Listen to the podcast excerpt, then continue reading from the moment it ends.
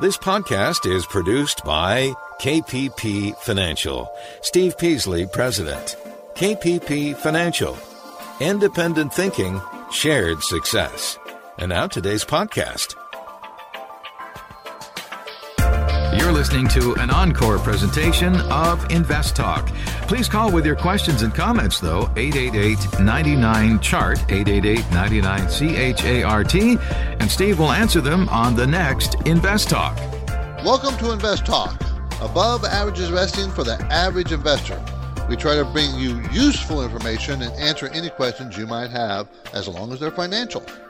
888-99 Charter is our number, 888-992-4278. Let's go to Sid in Fremont. How you doing, Sid? I worked for um, a big bank about a decade ago and had a 401k uh, going with them. So this is about 10 years back. And in the last month, after receiving quarterly statements, et cetera, from them, they pretty much blew out my account and sent me a check for it all. I don't like that. You know why I don't like that, Sid? Well, I don't like it either, but what's your reason?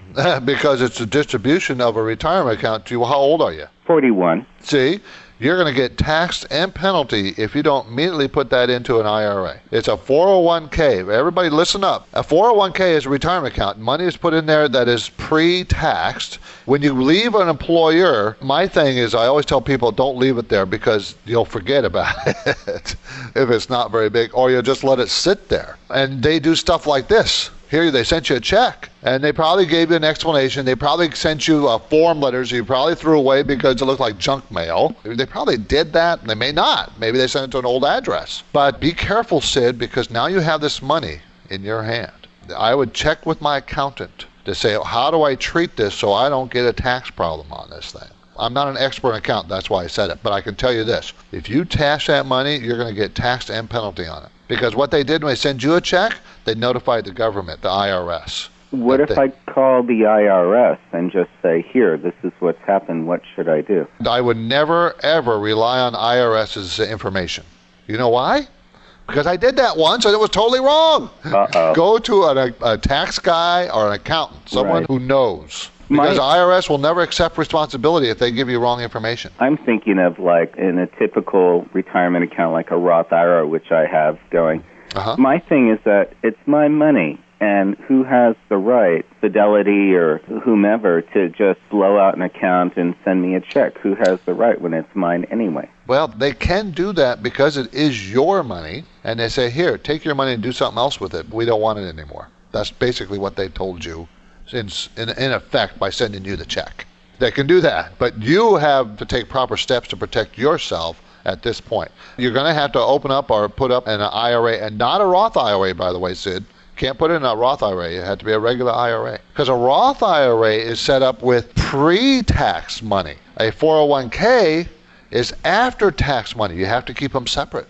Oh, but can I do a self-directed? Yes, you can direct it. Yes, that IRA. Yes, But it can't be a Roth it cannot be a Roth. That's be because a I regular prefer IRA. the Roth in general. Yeah. Sid, I appreciate the call and good luck with that. Thanks. Bye-bye. Let's go to Vince in Fairfield. How you doing, Vince? I'm doing great, Steve. Thanks Thank- for your program. Any stock that pays dividends, Yes. I was looking at that, and I, I think I'm investing, and I want to invest in dividend stocks. I only have money in tax-deferred accounts. An IRA kind of. account. Yeah, is it inappropriate to hold those inside an IRA, or if you do hold them, can you ask your broker like Schwab or Scott to, when the dividend comes, put it in another account? No, because it's an IRA, and any money you make in that IRA that you take out is a distribution from your IRA to you into another account. So But- they probably cannot do that without tax and penalty consequences. But it is inappropriate, basically, I think, to hold that type of stock inside a, a tax-deferred Why would it be inappropriate? I'm not sure. Because when I pull it out, I'm paying a higher tax, right? When you do pull it out, you'll be retired and you're going to be paying tax on that money. But it pays a dividend to you. That dividend just goes into your IRA. What would make that dividend any different than any other dividend? Well, if it was in a taxable account, I would be paying a 15% Ah. tax, but when I pull it out, I still might be paying 35. That's right. Get out of an IRA. You're exactly right. On a regular account, the dividend would be at a 15% capital gains tax rate. The idea, Vince, is when you're in retirement, your tax rate also will be low. Well, it might. But yeah, it might it might not. Right, so right. If it's higher than the 15, it's not a good situation to hold those within a tax deferred vehicle, right? That that would be a reason not to hold them. Yes, I, I don't know if I would not do it, but that is a reason to make it less attractive. Let's say it that way. And am I thinking correct? I think you need to be in the stock market to make money. Mm-hmm. But at my age, I'm trying to do it in a safe way. And I'm thinking that usually stocks that pay dividends are pretty good companies. They're going to be around. They don't fluctuate a lot. And that's a safe way to invest just as much as it would be being in bonds. I don't think bonds are safe in some situations unless you hold them to maturity and they're really high grade bonds. Right. But when you buy funds and things, that's That's not. Yeah, that's more scary because the funds have maturity dates different all the time. So the NAV, net asset value of the bond fund, goes up and down. It could be very erratic. that's correct. So I, if you hold bonds themselves and hold to the maturity, they will eventually go back to their value and you get your yield. So if you have a proper spread of bonds, it would be a safer thing to do. When you say the word safe and you talk about stocks, I have trouble putting those two together. Safer, large cap stocks paying dividends, which you kind of alluded to. You could say those, yeah, those are safer than less small. risky might be a good word. Less It's risky. less risk. Less risk, yes. Thanks for the call, Vince. Right. Appreciate Bye-bye. it. Thanks, Vince. You can call right now and be part of the program. Let's hear about what your talking point is. 888 chart 888 992 4278, and you can get through right now.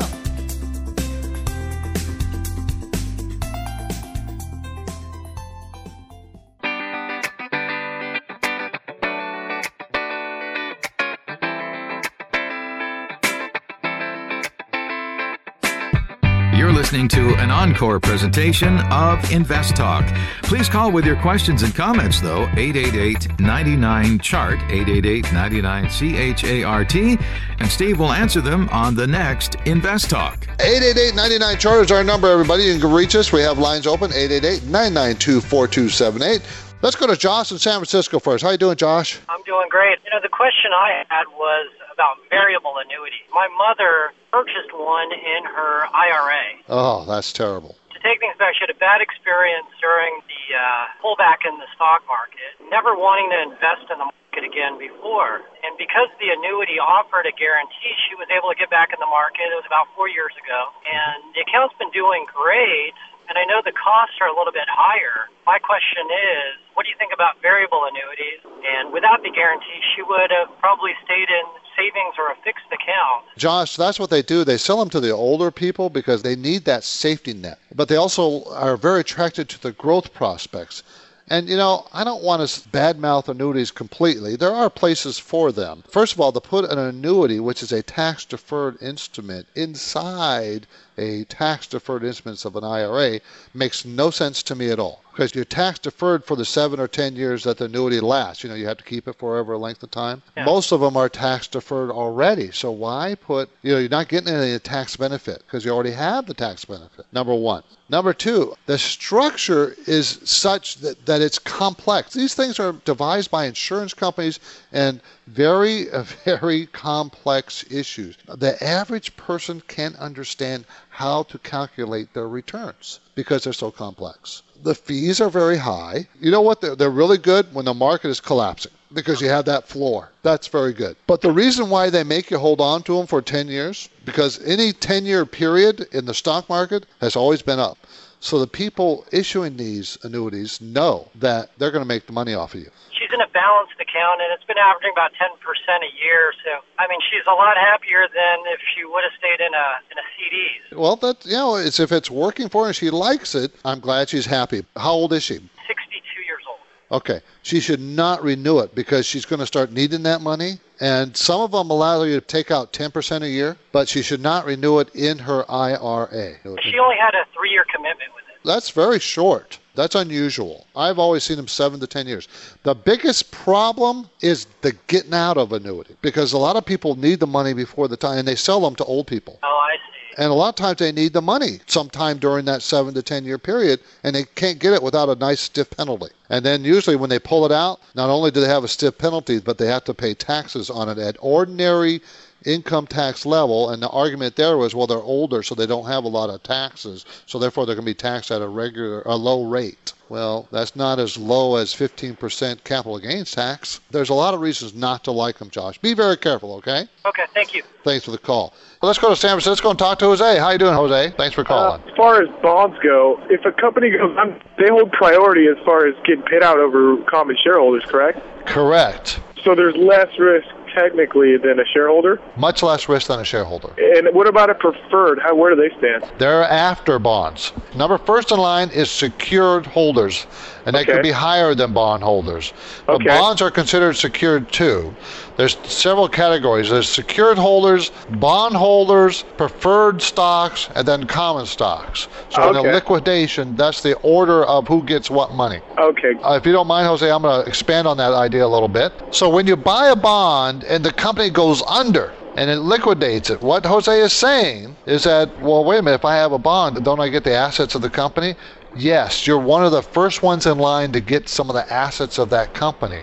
Doesn't mean that if you bought $10,000 worth of bonds, you'll get $10,000 worth of assets. Uh, it might mean you will get 50%, 75%, but yours is first before the common stockholders. They're usually the common stockholders get zip, nothing.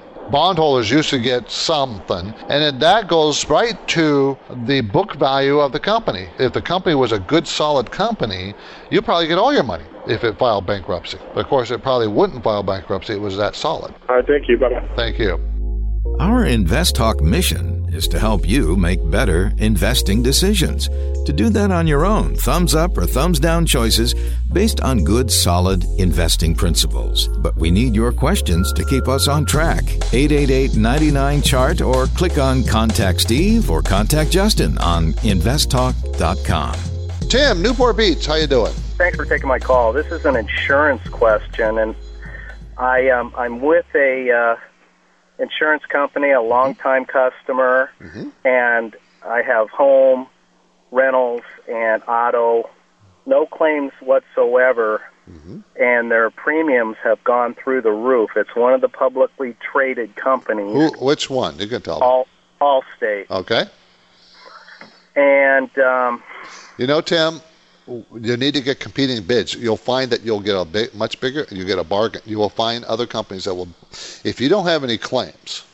Remember, and, and just so you'll know, Tim, they find out if you don't fess up to them, they will find out if you have claims. They have a system called the CIB index. Uh, the, the insurance between the insurance companies and all of them report to the third party that reports every insurance company reports every claim to a third party and then they all all the members of this index you have to pay to be a member submit your name and your social security number to that index they'll find out about every claim you ever made so oh, good, I didn't know that. yeah most people don't know that i used to work in the insurance business that's how i know Oh, good. uh, What's the downside? there's really no downside. Let's even though you're a long-term customer and you say, "Well, gee, I don't want to lose my uh, my my my relationship." My, you know what? Insurance companies they don't give two cents about your relationship, Tim. You have too many claims. Your history. Let's say all of a sudden you had two or three claims, a rash for some reason, you know, uh, for your house. They'll cancel you. They'll double your rate. They don't care about the 20 years you're with them. You have to shop around. Insurance is always available. You can find it. I guarantee you, Tim, you'll find it for 25% less than you're paying today somewhere. Yep. Yeah, it, you will find it cheaper. All you do is call up a few companies. Um, you know, there, there's so many. uh, If you email me, Tim, I'll give you a, a several companies I think you should check with. Oh, good. Thank you. Okay, Tim, appreciate it. Just go to investtalk.com and hit contact me, contact us, and type in, I'm the guy on the radio show. Could you give me a couple of insurance companies to check some rates for homeowners, auto? And also, Tim, I don't know if you do this, but if you might want to get excess insurance, you get you get umbrella? I do. Okay, then good. That's the way you go about it. Some people buy like, well, I'll buy two million dollars or with their insurance. Well, no, buy five hundred thousand, then get two million umbrella. Yeah, that's much cheaper, much cheaper way. Thank you. Thanks, Tim. Appreciate the call. You're listening to Invest Talk, everybody. I'm Steve Peasley. We want to answer your questions. Our listener line number is always ready for you. 888-99-CHART. Beginning, our experience, we're here to answer your question.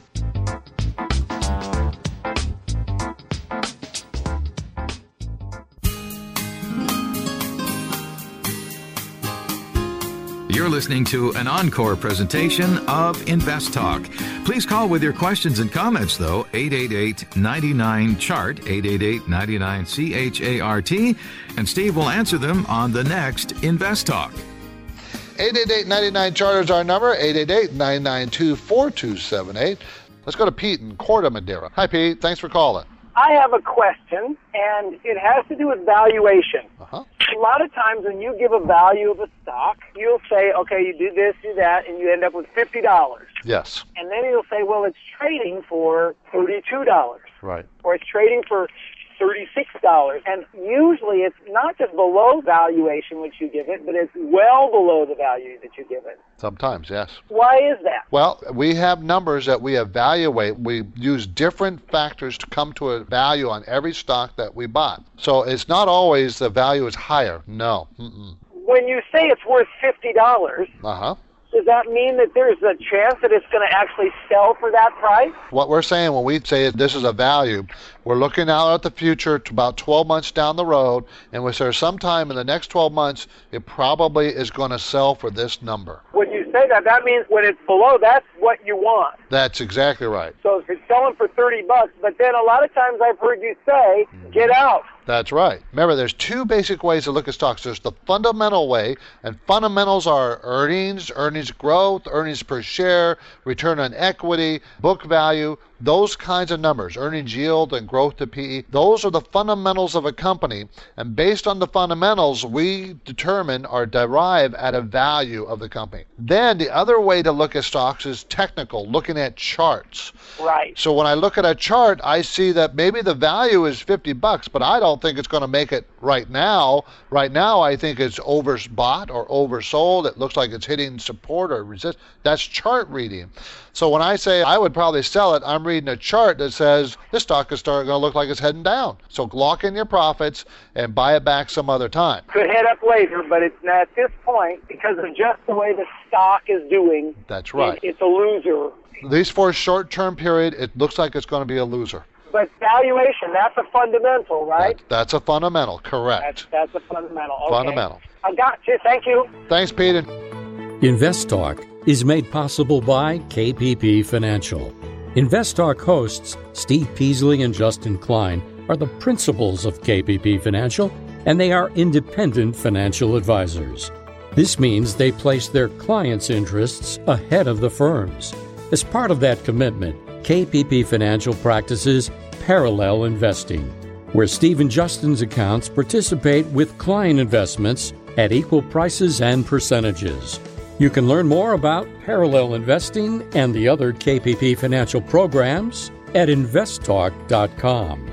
The phone lines are open. Steve and Justin welcome your questions. Call now 888 99 Chart.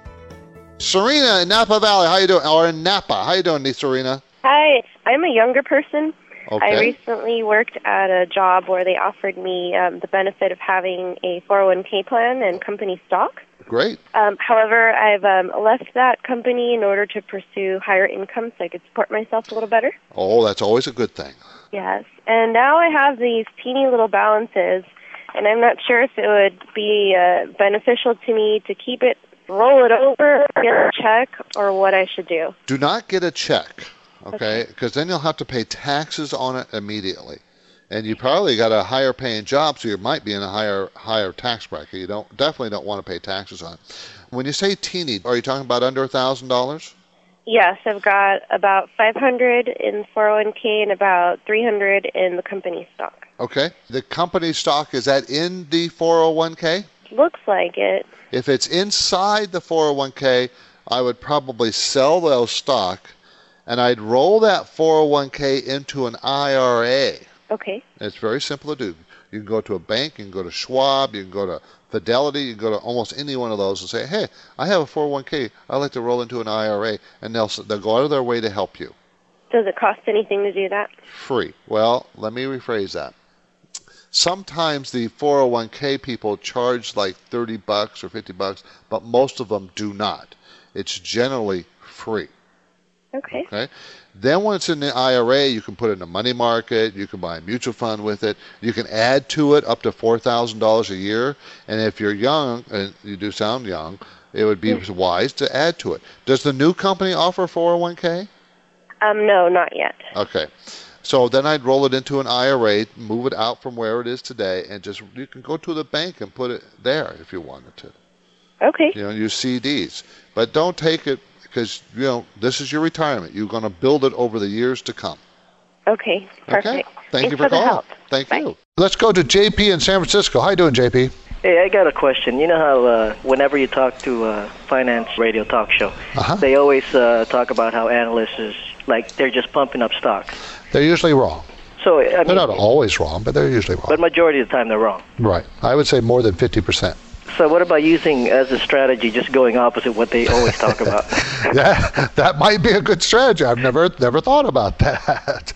What I've noticed is what happens is they are they're usually wrong. It's the degree of how wrong they're going to be. Someone did a study. I read this a few months back from the very initial looking at a stock. In other words, let's say eBay came out with earnings tonight, and now the analysts are going to be predicting what they're going to do next quarter. From this point right now, they're usually off, according to this article, about 40, 40%. Wow. But what they do is they keep changing their numbers as the quarter goes by. So even at the very end, they're still wrong. They're just not as wrong as they were before. Now that could be wrong high or low. You never know how which side of the coin they're going to be wrong on. So that's the problem. That's interesting. All right, good enough. Thank Okay. you. Thank you.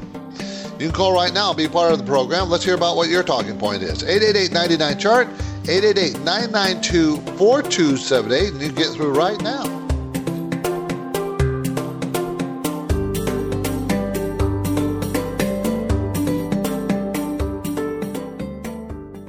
Let's say you've been thinking about learning a new language. Okay, why? I mean, how would it come in handy? And where would you want to use it? Could it be that you have an upcoming international trip?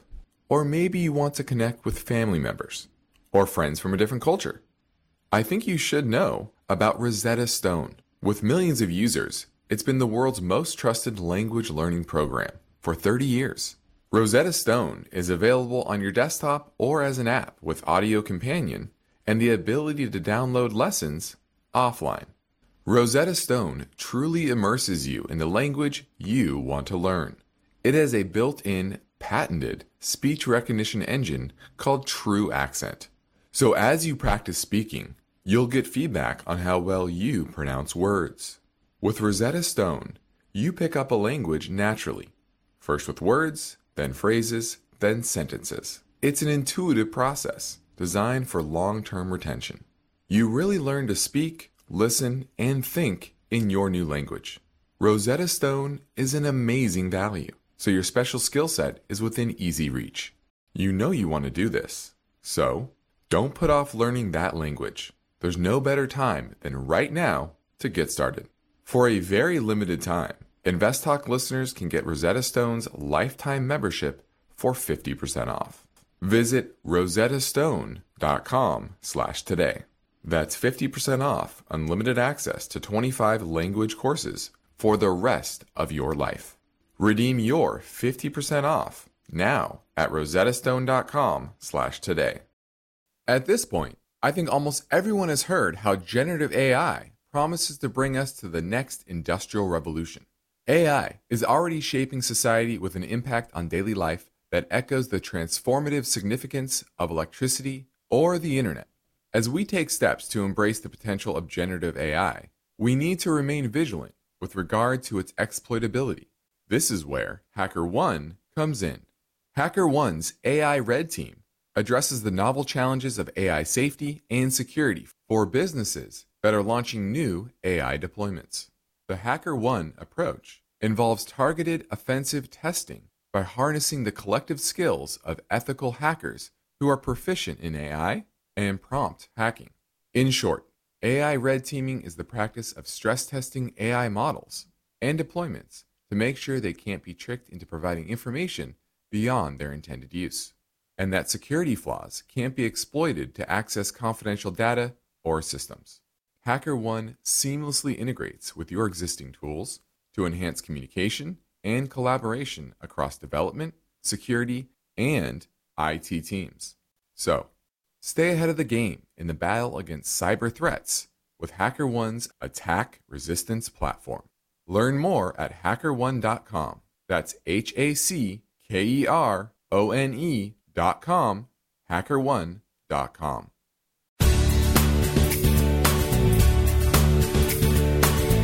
You're listening to an encore presentation of Invest Talk.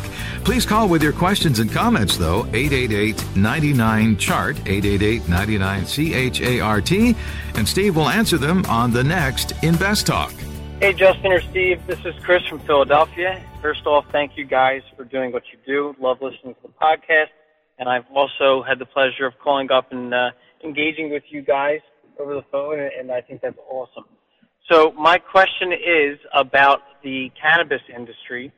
I'm looking to know if there's anything on the radar for cannabis. I've been searching for an IPO that perhaps I could get involved with. The only thing that I've been able to find are like penny stocks, which I know are, you know, not advisable. So I was looking at like MJNA. So I couldn't find anything that was like anything close to an investable stock, in other words. So, like I said, if you could uh, let me know what you think, I'd appreciate it. Otherwise, thanks for everything you do. Take care. You got to realize that uh, cannabis, marijuana is still federally illegal in this country. So I would focus on, you know, companies that are not necessarily in this, in this country. There's a couple of big cannabis companies out of Canada that are traded on our exchange, stock exchange, and that's where I would focus. I wouldn't focus on startups or, or you know, I don't like penny stocks at all. You know that, so don't even worry about, don't even think about those. But there are some big cannabis companies, and I would focus on those that are outside the United States, and really, uh, Canada is the a, there's a couple up there that I think you can invest in if that's what if that's where you want to go. 888-99 chart is our number, everybody. You can reach us. We have lines open, 888-992-4278. Hi, this is Corey from Texas. I'm calling regarding some specific SEC filings. When doing due diligence regarding buying a specific stock, how much merit would you put into analyzing the Form 4, which is the statement of changes in beneficial ownership of securities, uh, to kind of see who is buying or selling what stock? Thank you. Well, over the years, I've noticed that that doesn't really push the stock price. As I said in the previous question, it's institutions that push the stock price. So the filings, I do like to know when you have insider ownership, it's nice to know that they're not getting those shares, buying or selling, by that's how they're comp- compensated by the company because you get a lot of that, right? Options from the company for you, the manager of the company, and they want to realize some some uh, payday for that. They'll they'll trigger the options and sell the stock, and it looks like the the owners are selling the company. The managers are selling their stock, and therefore they're not attractive.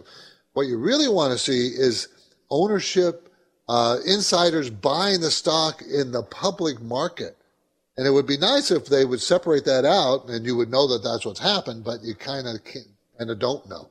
So until after the fact, at least. So, you know, it's a it's a difficult question, um, but you do want to see institutional ownership increasing. You really do. Hey guys, Jacob from Dallas here. I've really been kind of loading up on gold and silver, uh, ETFs, and some of the kind of specific mining companies over the last year and, and really piled on kind of in the last few months. Obviously, you know, it's, it's worked out pretty well. I guess my question is, what kind of signal are you guys looking for to maybe trim some of those positions? Obviously, you know, you kind of want to keep things balanced uh, as much as possible. Is there any market signal that you're looking for to, to maybe cut back a little bit or, or reduce the holdings? Uh, mine have gotten a little bit bloated in comparison to the rest of my portfolio uh, just with the recent gains. So I was curious if, uh, you know, maybe not a specific exit price, but uh, maybe just a market signal or the economy turning around. Uh, I know the Fed's still printing money, so uh, a little bit confused there, and, and some guidance would be really helpful. Thanks. Bye. Great question, and I'll tell you what we are thinking. First is what would trigger fiscal sanity from Congress, right? I said before how you know we went into this year at a trillion dollar deficit. Now we're going to be closer to five trillion. Uh, there, there's really no end in sight to the spending, and the economy, while getting better, is no longer getting better at a, at a fast clip. Right? We had a, pretty decent quick bounce not only in the markets but also the economy, but still well below where we were in February and that means a recession instead of depression just a, a, solid strong recession is kind of what we're in and that is requiring fiscal stimulus to, to keep it where uh, where we're at and so until there's more traction in the economy without fiscal spending then i don't see this changing. I see congress continue to spend spend spend and that means debasing the currency and the fed will monetize monetize monetize. And until there's some hint at that changing, I don't think there's much reason to trim very much, to be honest with you, because I don't see the dollar strengthening uh, and I don't see debasement reversing until something like that happens. Hello, Stephen Justin. This is Jay from Georgia. Quick question for you. You've invested into a stock you've researched, you like how it looks, you have no intention of selling it it starts to drop, when would be a good time to buy more? I know after 5% drop, it's not advantageous to do that. But is it 10 or 20%? Uh, look forward to listening to the answer. Thank you. To me, it would be at support. So things are going well. It starts dropping. It starts pulling back, which is not atypical, right? Nothing goes straight up or straight down. You get pullbacks, consolidation periods, etc. And uh, I would use a chart, find moving averages, find previous breakout areas, like I've said before. Uh, and if it retests those areas, then that's when you would pick up more shares. So don't use a percentage. Every stock can be very different. Some stocks might move 3% in one day, and that could be a huge move for that particular stock. Think of, you know, big blue chip businesses. Others, 10% in a day are is normal because it's it's a volatile name. It may be a tech name, may be a biotech, whatever that is. The volatility may be higher than normal. So I wouldn't use a, a specific percentage. I would look at charting, moving averages, support areas, and that's where I would be adding to a position on pullbacks. This is Invest Talk. Steve and Justin, thank you for listening. Christmas will be here soon. The start of a new year promises many changes. For investors, the challenge will be how to stay focused on maintaining your assets while navigating market volatility. That's where Steve Peasley and Justin Klein can help. So tell your friends about the free Invest Talk podcasts. Listen live or download anytime at iTunes, Spotify, Google Play, or investtalk.com. The phone lines are open and waiting for your questions now. 888 99 Chart. Hey, Steve and Justin. This is Jonathan calling out of Utah. My question was about debt. As I've been listening to your podcast for the last couple months, I hear you referring to debt a lot when you're analyzing different companies. How do you determine if a company has too much debt? Is there a certain debt equity ratio that you want to stay under? Does it just depend on the industry or sector? Or are you more looking at a coverage ratio, which I understand is, you know, a company's ability just to make debt payments. I've got a couple companies that I'm holding and looking at, and I can't figure out why they might be taking a heavier hit than other companies in the industry because pretty much all things seem equal to me. So that's kind of confusing, and I wonder if it's just the amount that they're leveraged. Anyway, thanks. Uh, love the show.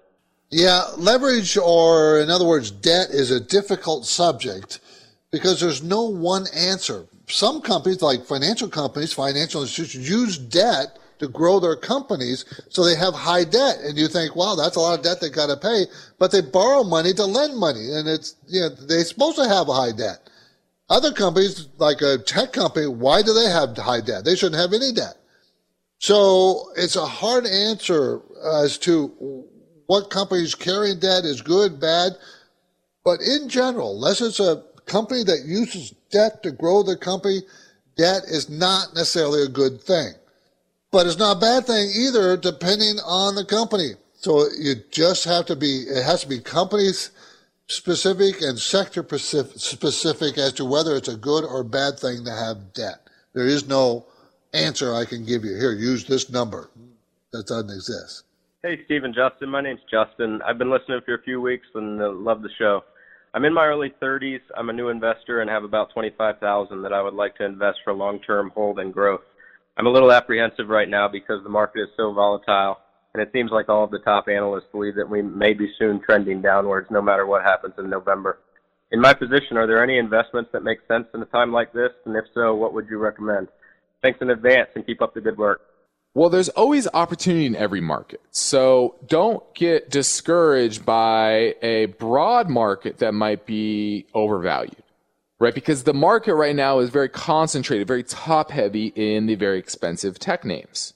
But that does not mean that there aren't opportunities elsewhere on the industrial side of the economy, a commodity side, which tends right now is very, very cheap in relation to history if you've been listening to Invest Talk for any, any length of time, you know right now, I think precious metals are a great place to be. So don't get discouraged just by the broader, overarching valuation of the market and how maybe disconnected it is from the overall economy. Try to focus on individual names, learn about different industries. Take this time to learn more than invest. Hope that helps. Our Invest Talk mission is to help you make better investing decisions. To do that on your own, thumbs up or thumbs down choices based on good, solid investing principles. But we need your questions to keep us on track. 888 99 Chart or click on Contact Steve or Contact Justin on investtalk.com. Hey there, Steve and Justin. This is Leo from up in the Bay Area. And I've got a question for you all. Um, with all the stimulus and you know all the Fed intervention, seems like the dollar is weakening, and I kind of think it's going to continue to do so further, possibly a whole lot. And I know when the dollar weakens, it means other currencies are basically strengthening. And I'm curious, what's the best way to take advantage of that? Is there a way to invest, you know, the, a retail investor take advantage of such a situation? Curious to hear your response. Thank you very much. Have a great day. Yeah, the easiest way is through exchange traded funds, ETFs. And I've been talking about gold for a long time, and there is a strong relationship with dollar goes down, gold goes up. Gold miners go up, gold price goes up. But there, I think there's an ETF that specifically, and I don't remember the symbol, I couldn't give it out anyways, but there is an ETF, I think, that is banking, it goes up when the dollar goes down. There's a, a specific relationship. The ETF designed to go up in price as the dollar goes down. So I, it's out there. All you do is Google it. I'm sure you can find it. But the easiest way is to, is precious metals. They will spike if the dollar goes down, and they'll go up if inflation hits. But dollar going down usually means inflation's going up. So that's how I would play. Let's go to Jay in Oceanside. Hi, Jay. How you doing? I had my first kid about a month ago, and I'm asking you uh, what's the best way to start putting away uh, money for his college. There are several ways you do it. Two uh, of the most popular are 529 plans. Have you heard of them, Jay? Yeah, I've I've done a lot of research, and I was basically asking, you know, is it would you go with the 529, and if you did go with the 529, what can you recommend? What state to go through? I know that Illinois has a very good one. Okay. Only way I know that, Jay, is people tell me. Okay. Um, I haven't done the research on to say, yeah, that's a very good one. But I know a lot of people pick Illinois because it gives you a lot of freedom to pick your own investments. What I've found out so far, it's either freedom with a couple, you know, a little bit more percentage taken out of it for fees, or it's right. hardly any choices, but very cheap. Yeah, more restrictive, cheap, freedom, uh, more expensive. That would be normal. But then you also have the Coverdell. Have you looked into that? Um, yeah, it was hard for me to figure out the exact difference between okay. the two. Let me tell you, Coverdell is an IRA for your child, okay? And I think it's $2,000 is the maximum you can put in that. A 529 plan, you can put a lot more money away.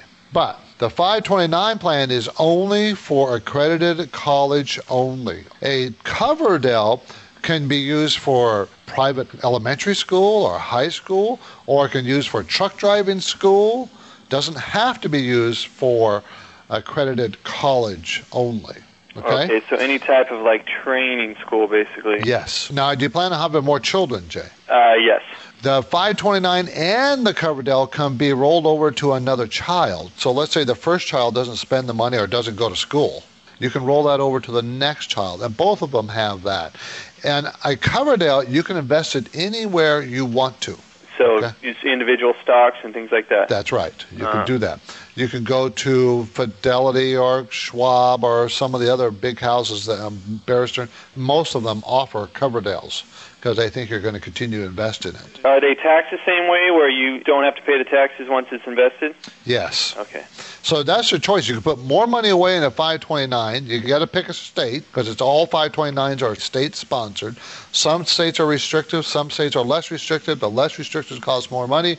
The more restricted cost less money, but you get choice. Right. A Coverdell is only two thousand dollars a year. They'll probably bump it over the years up, but that's not a lot. But that may be what you can afford, and maybe that's all you want to do. Yeah, but you have more freedom. You can put it anywhere, and you can spend it on any education. Do you know the penalties on the Coverdell if if you take it out and don't use it for any type of training? It's usually uh, ten percent. That that's the common penalty out there. Okay. Thanks a lot. Thanks for the call. Bye. Marty, Tracy, how you doing? Yeah, my question is on stocks that have like a 12 month cycle. If you were to buy those, like when they're like say at the low end and some at the high end, do you have to keep them for at least a year in order to pay less capital gains tax? Or Yes, the rule is, Marty, that uh, within 12 months, if you buy and sell a stock within 12 months, you have to pay, if you have a gain, you pay the tax rate of your ordinary income tax rate. If you hold it for 12 months or longer, then it reverts to 15%. You never have to pay more than 15% that. So if you're coming up close to 12 months on something, you know, you kind of like, you got to weigh, should I sell it? Maybe I should hold on to it for another few days or a few weeks, you know. exactly, because I've been looking at a lot of stocks that do that, and I'm just curious if I should try to get into them. I'm waiting for them to be at their lows. be wise to wait to buy them at good buy point. You know, the overall rule, Marty, is always buy the stock at a good buy point. You know, uh, taxes will take care of themselves. You don't worry about that until you get close to the 12 month. Then you start thinking about it. Okay, Marty, appreciate the call. Now, if you have a question about a stock or an IRA, college savings plan, well, maybe buying a house, mortgages, reverse mortgages, we're here for you. 888 99 chart, 888 992 4278.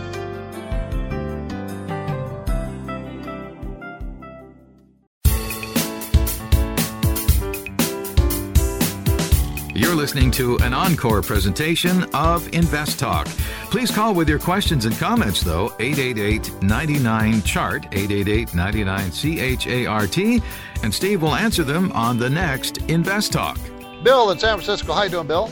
I've heard you talk about annuities. I ran across a new one which I've never heard of before. I'm sure you're familiar with it, but I'm not. So I'd like to get your pros and cons on it, please. Okay. That's what equity index annuity. Think about what they're doing. An equity index annuity, everybody, is an annuity. An annuity, it's an insurance product in which they take your money that you invest and they invest it in, in an index.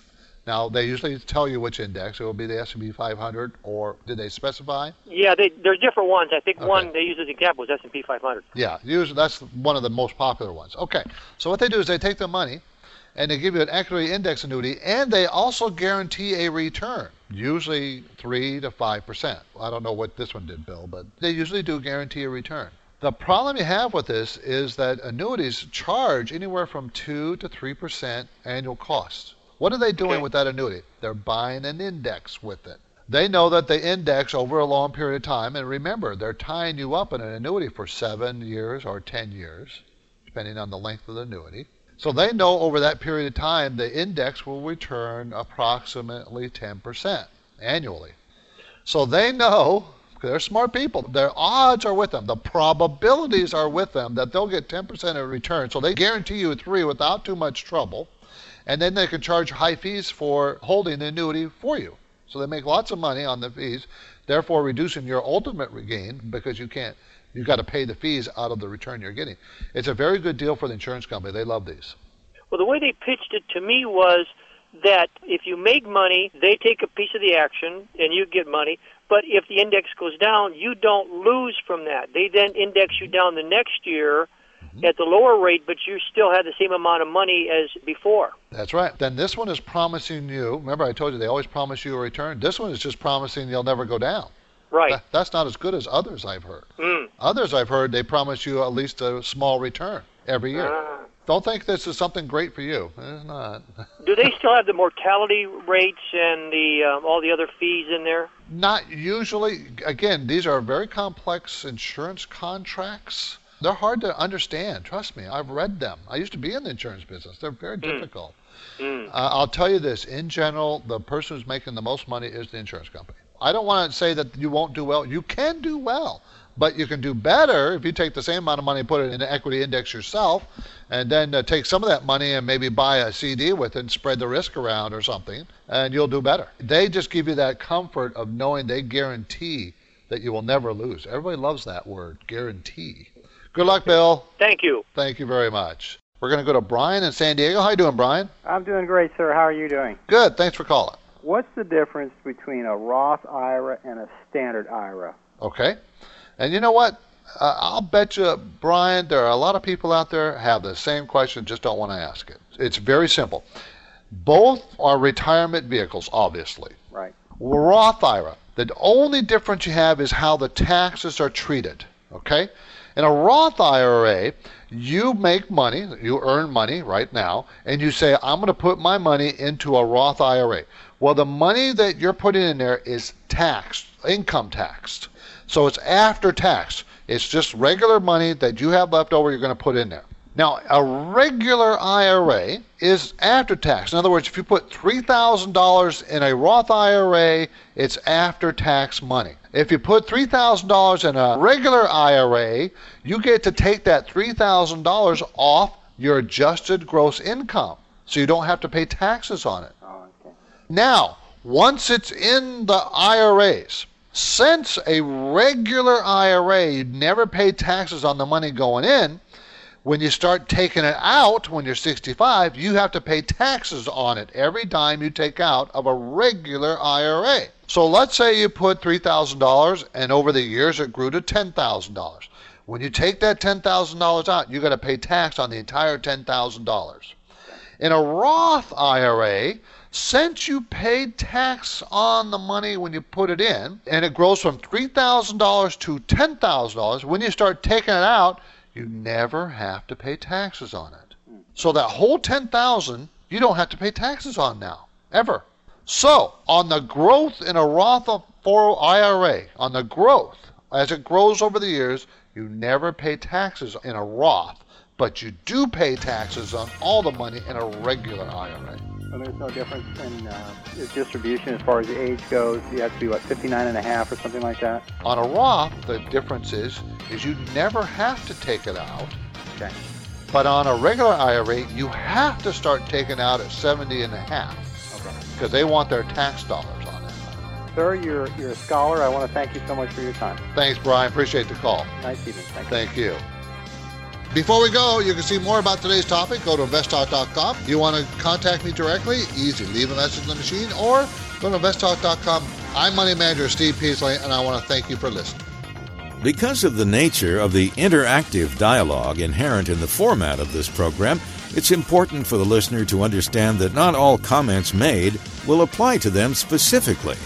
Nothing said shall be taken to be investment advice, or shall statements on this program be considered an offer to buy or sell securities. Such advice is rendered solely on an individual basis, and at times will require that the investor review a prospectus before investing. Invest Talk is a copyrighted program of Klein Pavlis Peasley Financial, a registered investment advisor, which retains all rights. For more information regarding KPP's investment advisors, call 1 800 557 5461. Steve Peasley is president and Justin Klein, chief executive officer of Klein Pavlis Peasley Financial. And they thank you for listening and welcome your comments or questions on our 24 hour listener line at 888 99 Chart.